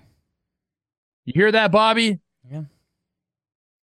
Can I I, be on your commissioner's program want in. list now? I'm the most influential guy in baseball. I just gave you your flowers. What's up? Yeah, we uh I I did have a weird moment this weekend where I was watching baseball games and I was like, wait. Like the pitches come through PitchCom and there's a pitch clock now? I was like, damn. Should move fast, huh? It did. I still don't understand PitchCom, but Nobody does. pitchers love it. Trev, I want to mess around with one. enjoy your week. We will see everyone back oh. here for the mid week. It's going to be September soon, man. August 28th. I suck.